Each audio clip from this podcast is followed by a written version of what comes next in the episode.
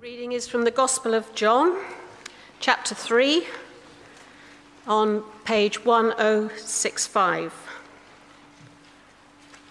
Reading from verse 1 to verse 15. Jesus teaches Nicodemus. Now there was a Pharisee, a man named Nicodemus, who was a member of the Jewish ruling council. He came to Jesus at night and said, Rabbi, we know that you are a teacher who has come from God, for no one could perform the signs you are doing if God were not with him. Jesus replied, Very truly I tell you, no one can see the kingdom of God unless they are born again. How can someone be born when they are old? Nicodemus asked. Surely they cannot enter a second time into their mother's womb to be born.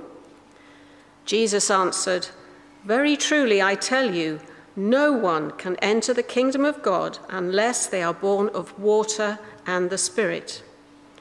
Flesh gives birth to flesh, but the Spirit gives birth to spirit. You should not be surprised at my saying, You must be born again. The wind blows wherever it pleases. You hear its sound, but you cannot tell where it comes from or where it is going. So it is with everyone born of the Spirit. How can this be? Nicodemus asked. You are Israel's teacher, said Jesus, and do you not understand these things? Very truly, I tell you, we speak of what we know, and we testify to what we have seen, but still you people do not accept our testimony. I have spoken to you of earthly things, and you do not believe. How then will you believe if I speak of heavenly things? No one has ever gone into heaven except the one who came from heaven, the Son of Man. Just as Moses lifted up the snake in the wilderness, so the Son of Man must be lifted up, that everyone who believes may have eternal life in him. This is the word of the Lord.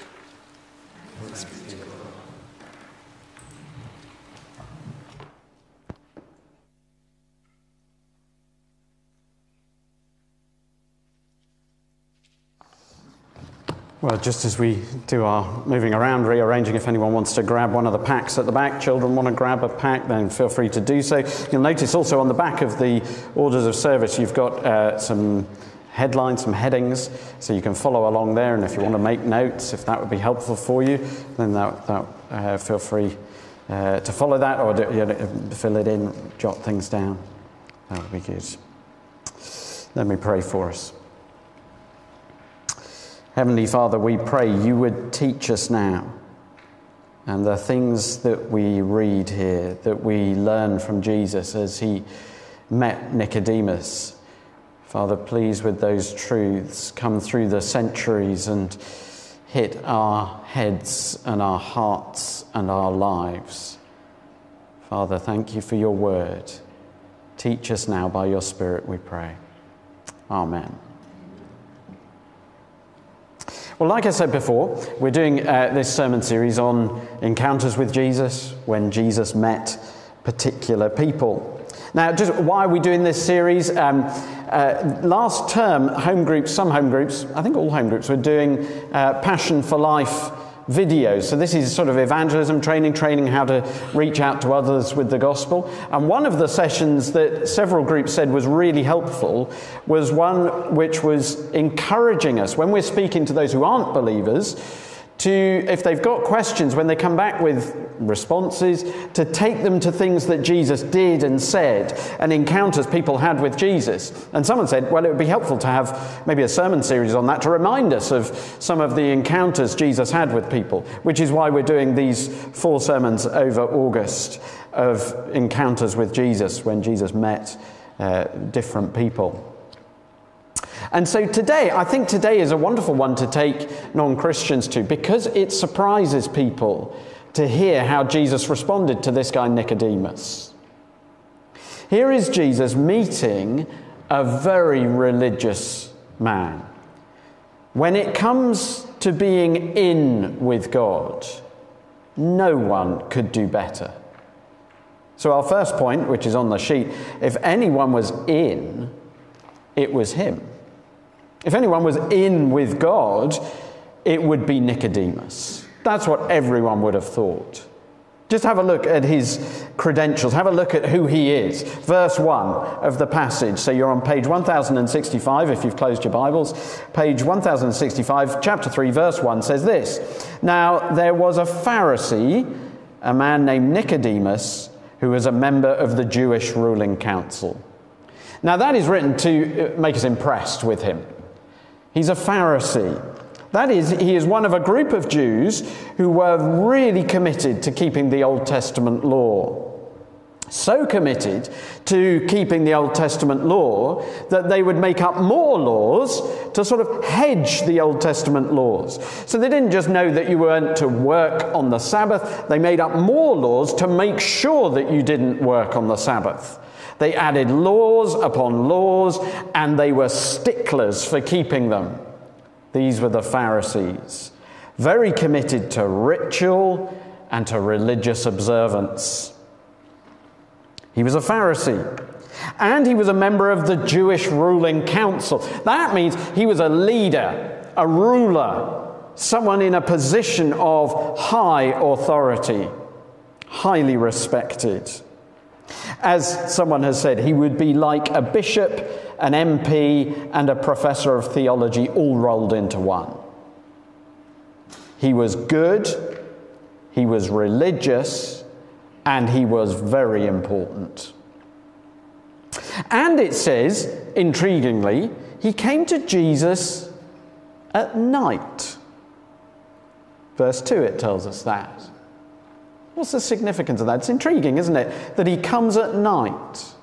Maybe it's he didn't want to be associated with Jesus, didn't want people to know, so comes under cover of darkness. But in John's gospel, night and darkness have another significance. That darkness symbolizes spiritual darkness.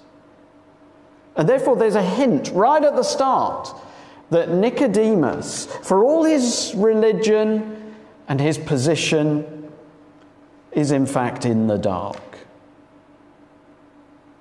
But again, on the plus side, verse 2, it seems he's come to a good conclusion about who Jesus is. It seems positive, doesn't it? Verse 2, he says to Jesus, Rabbi, we know that you are a teacher who has come from God, for no one could perform the signs you are doing if God were not with him. That seems very positive, doesn't it? Jesus, me and my friends, maybe it's me and my Pharisee friends, we think we've spotted who you are. And we think you're from God. Well, that's pretty good, isn't it? He thinks that because he's seen the signs. No one could perform the signs you're doing if God were not with him. He knows about miracles that Jesus has done knows about the signs, and he's pieced it together. He said, Yeah, we think we know. You're genuinely from God. So, as we are introduced to Nicodemus in this chapter, we start by being impressed with him, don't we? And Jesus is just about to mention the kingdom of God. Now, the kingdom of God for Jewish scholars of the time was uh, meant if you were in the kingdom of God, that was mean that you would participate in the kingdom at the end of the age. To experience eternal resurrection life. That's what they were expecting if you were part of the kingdom of God. And in the thinking of the day, all Jews would be admitted into the kingdom, apart from those who'd done something really bad or had deliberately rejected the Lord God. Basically, everyone was in, apart from the really, really bad. And the most in of them all would be Nicodemus. He ticks all the right boxes. From his religiosity to his nationality, wherever you draw the line, he would be in, people would think.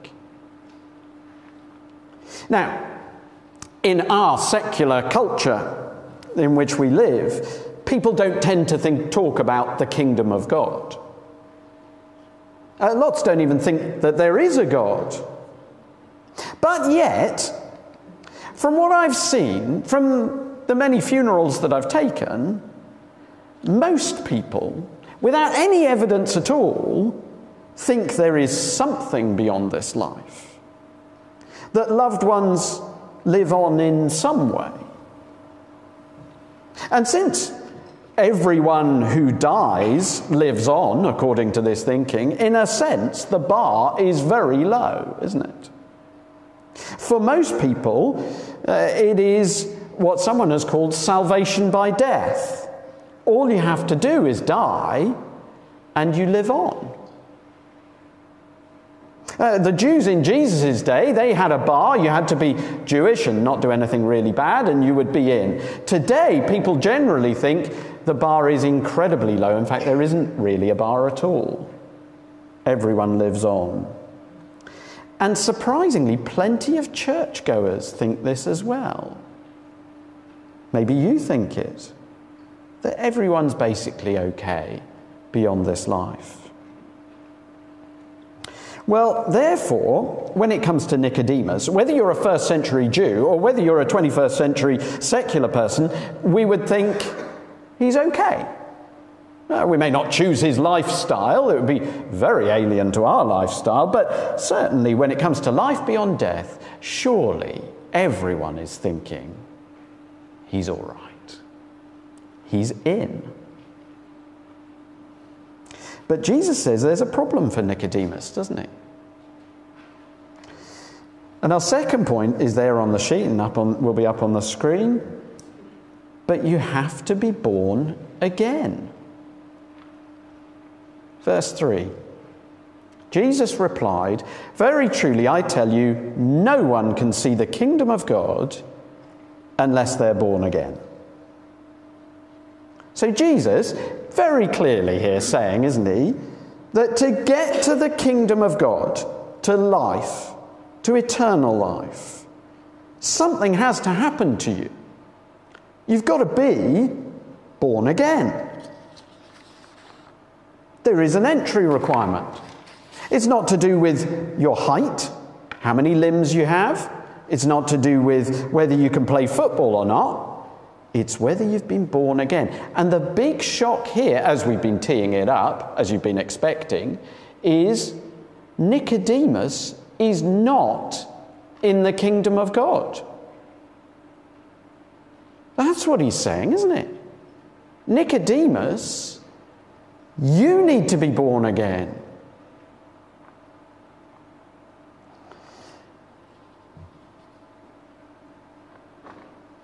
You see, Jesus is saying, Nicodemus, you're not in. And in fact, no one is naturally in the kingdom of God. But more than that, none of the things that they or we would assume would get you in, in fact, do. Whether religious acts or kind deeds or by just dying, none of them get us into the kingdom, get us life. That's what Jesus is saying. He's saying you've got to be born again. So, okay, what is this second birth that he's talking about? Now, we have a problem, don't we, with the term born again?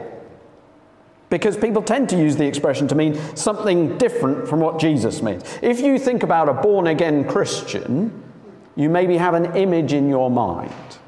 It is a person who is forever smiling, singing particular kinds of Christian songs with great gusto, maybe.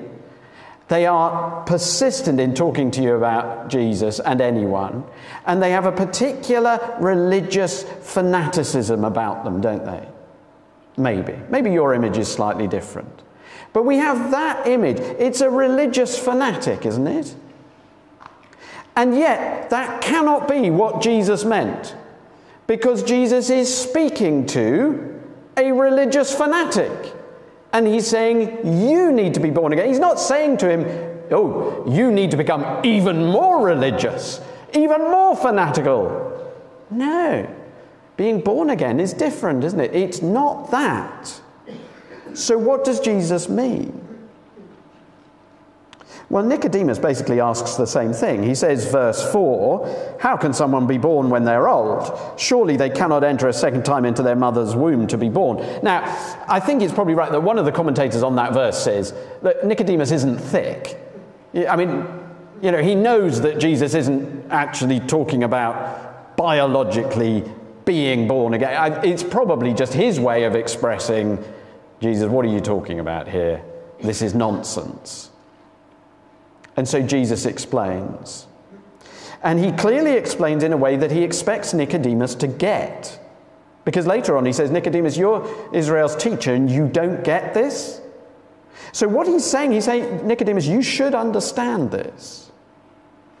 So he explains, verse 5. Very truly, I tell you, no one can enter the kingdom of God unless they are born of water and the Spirit. Flesh gives birth to flesh, but the Spirit gives birth to spirit. Now, what does that mean?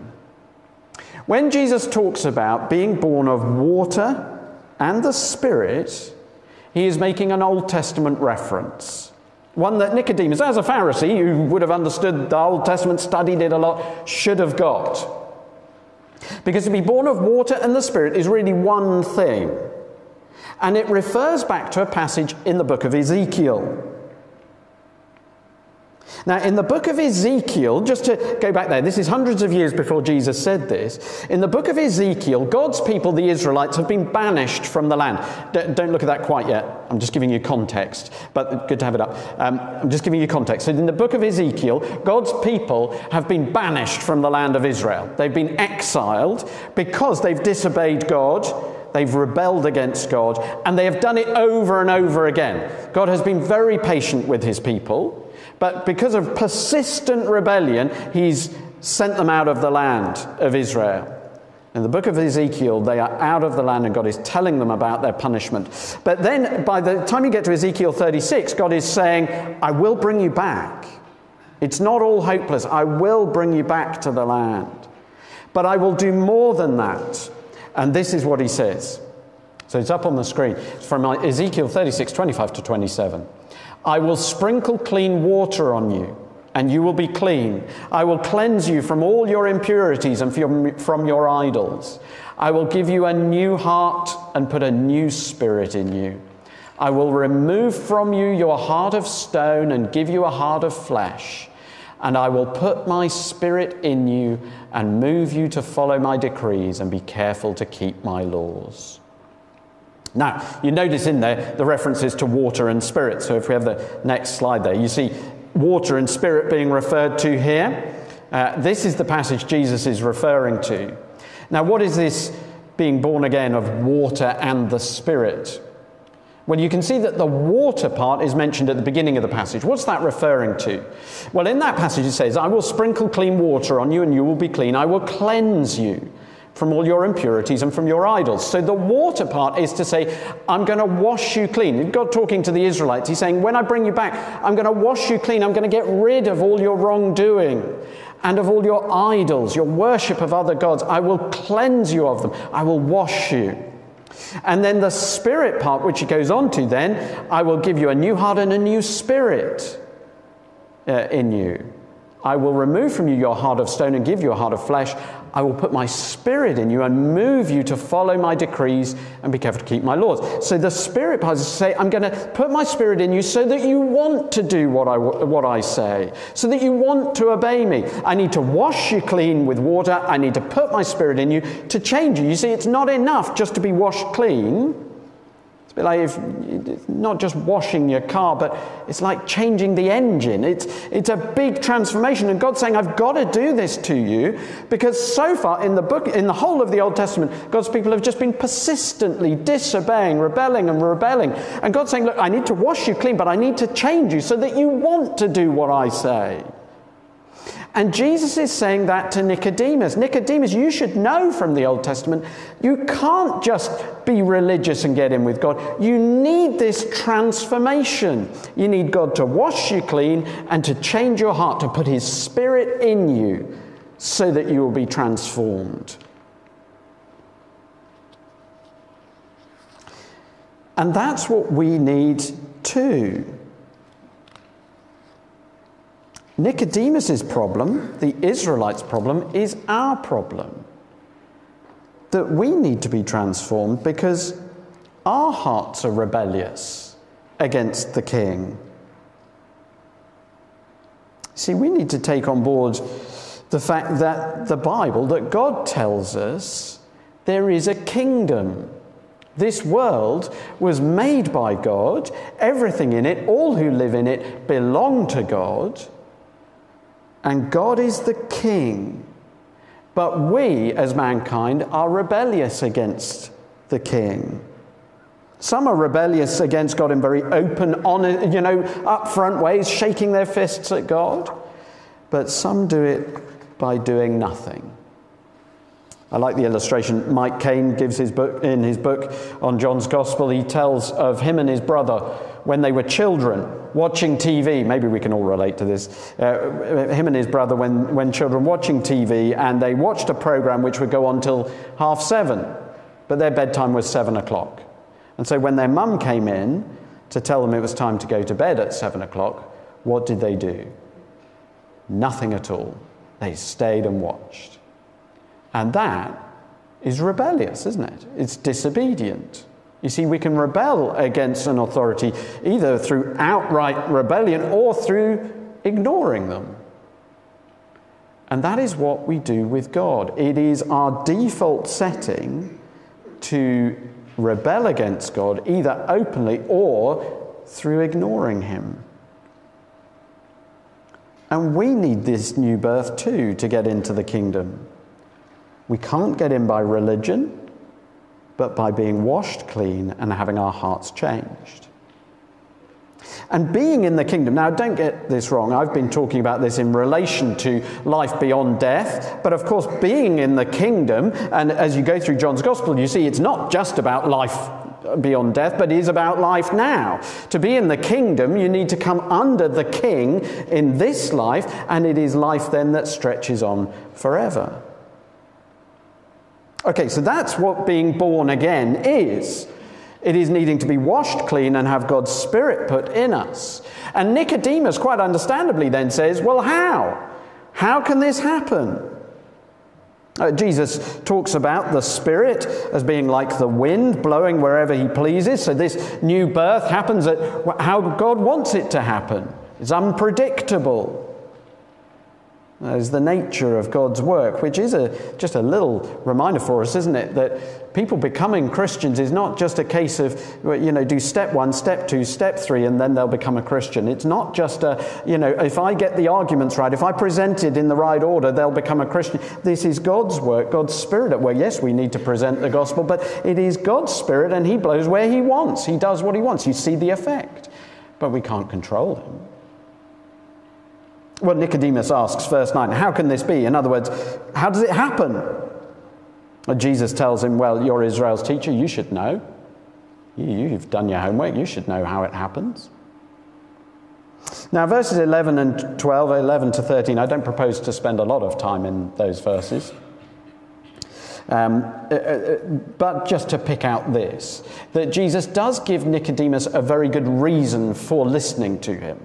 After all, you and I might think, why listen to Jesus? Jesus talking about a kingdom. Why take his word for it apart, uh, uh, you know, rather than anyone else in our culture or any other religious leader? Why trust him well, Jesus says, verse 13, no one has ever gone into heaven except the one who came from heaven, the Son of Man. Now, that is a theme that you would need to pick up through John's Gospel or through other Gospels, a theme of where Jesus is from. And Jesus says he is from God. And that actually gives, is saying he has far greater authority than anyone, than Nicodemus or any other person who has ever lived, because he's saying, I've come from God. And that is something you can investigate by looking at the gospel, seeing who Jesus is, what's his identity. And that is a claim which actually you need to engage with if you haven't yet. He's saying, I come from God. That's why you must listen to me. But then he answers Nicodemus' question How can this happen? How can this being born again happen? And he, he, you get it in verse 14, and this is our third point. How to be born again? Look to the cross of Jesus for life. So, verse 14, have a look at that again. Just as Moses lifted up the snake in the wilderness, so the Son of Man must be lifted up, that everyone who believes may have eternal life in him. Now, again, and unsurprisingly, with a religious leader, with someone who knew their Old Testament, Jesus is referring back to another Old Testament passage. This one, way before Ezekiel. It is when the Israelites were on their way to the promised land. They haven't even got there at this point. They're on their way to the promised land. They're traveling through wilderness, and the people grumble against God. They complain about their situation. It's too hot, it's too dry, there's nothing to drink, there's nothing to eat. And they complain against God. And so God sent venomous snakes into the Israelite camp. Imagine that whole load of venomous snakes in the camp and they're biting people and people are dying. It sounds terrifying, sounds something some movie maker would make something terrifying out of. These snakes in the camp killing people. And the people go to Moses, recognizing what they've done. They say, Sorry. Uh, they, they say, We've sinned. And they ask Moses to pray that God would take the snakes away. So Moses prayed. And the Lord said to Moses that he should make a snake and put it on a pole. And any who were bitten could look at the snake and live. It's interesting, isn't it, that God doesn't just take the snakes away. He says, make this and put it up there. People have actually got to do some act of faith here. They've got to say, actually, I mean, easy to do though, isn't it? You just got to look at the snake and you will live. And so Moses does. He makes a bronze snake and puts it on a pole and when someone was bitten, they just look at the snake and they live. And Jesus says here, just as Moses lifted up the snake in the wilderness, so the Son of Man, that's him, himself, must be lifted up. Well, it's pretty clear what Jesus is talking about there, isn't he? He's talking about the cross. That just as that snake was lifted up, so he would be lifted up on a cross. And he goes on that everyone who believes may have eternal life in him. Here is Jesus saying how it is that people can be born again, how they can have life. He says we need to be like those Israelites in the desert, bitten. If you were one of them, or if your family members were, were bitten by a snake, what would you do? You'd get to that bronze snake, wouldn't you? You'd, you'd drag your family there if needed. You'd, you'd get them, you'd, you'd do whatever it takes, just get them to that snake. And Jesus says, I'm going to be lifted up, and I am the way to life. You need to look to me, believe in me, and you have life. Not coming to Jesus as Nicodemus did, assessing him. Yeah, I think I know who you are. But coming like the Israelites in the desert, desperate for life, knowing we're dying and need Jesus as the cure. Because only at the cross can we be washed clean. Only at the cross can our wrongdoing, our rebellion be taken by Jesus. Only there can we be washed. And only there, through Jesus, can we receive the Spirit who changes us so that we want to obey God. Do you see? Jesus is saying everyone needs this second birth. Even the religious, even the religious like Nicodemus, need to come to Jesus for second birth, to be washed and to have God's Spirit put in us. And over and over again in the Bible, I want, if you know your Bible, that over and over again, God does this. He doesn't work in the way we expect Him to.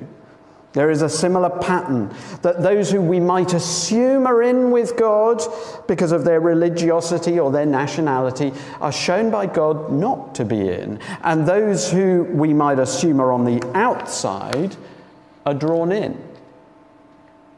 So, Nicodemus here, religious Nicodemus, is shown not to be in the kingdom of God. But the very next chapter is a Samaritan woman who everyone would have thought is not in the kingdom of God. She comes during the daytime. Nicodemus came at night. She's a woman and she is immoral. She's from a hated nation. She is on the outside, but Jesus draws her in.